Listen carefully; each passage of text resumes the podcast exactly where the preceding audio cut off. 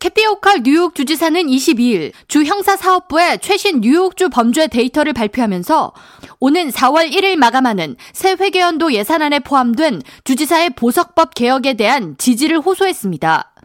주지사는 뉴욕주에서 2023년 1월부터 3월 현재까지 심각한 범죄로 분류되는 중범죄 발생은 전년 동일 기간 대비 21%가 증가했다고 전하면서 비록 살인과 총격 사건은 다소 감소했지만 중범죄가 지속적으로 증가하는 현 상황에 대한 개선이 필요하다고 설명했습니다.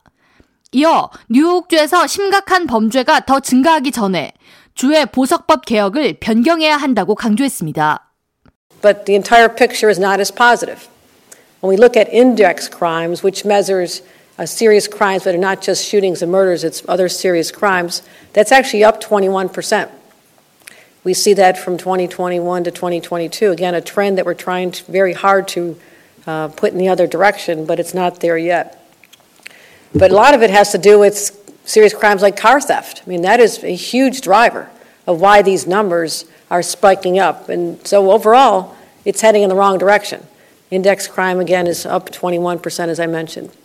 민주당 주 상하원 의원들이 주지사의 보석법 개혁 변경을 지지하지 않고 있는 가운데 주지사는 이날 보석법 개정을 포함한 사법제도 개혁에 배정된 4억 9,190만 달러의 예산안에 찬성표를 달라고 호소했습니다.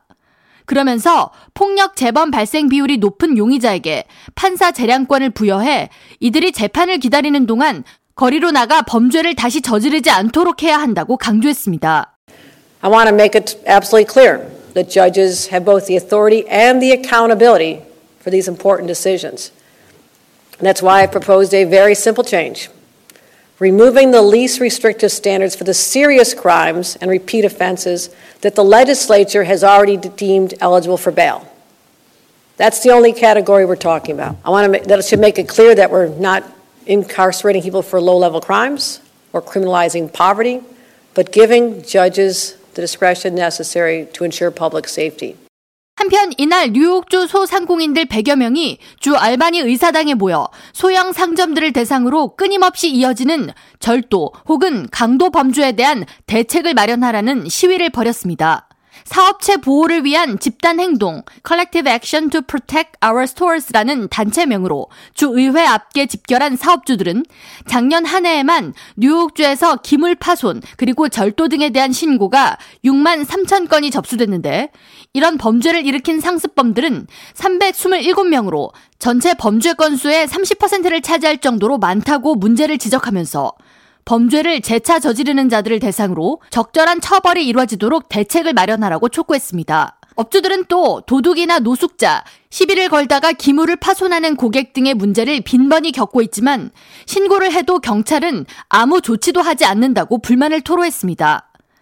뉴욕주 민주당 의원들은 범죄 발생 후에 재판이 이루어지지 않은 상태에서 용의자들을 감옥에 가두는 것은 정의롭지 못하다면서 범죄율 증가가 보석법 개혁 때문이라고 규정 지을 수 있는 명백한 근거가 없는 상태에서 재판이 이루어지기 전에 보석금이 없는 용의자들을 구금 상태로 유지하는 것은 옳지 못하다는 입장을 고수하고 있습니다.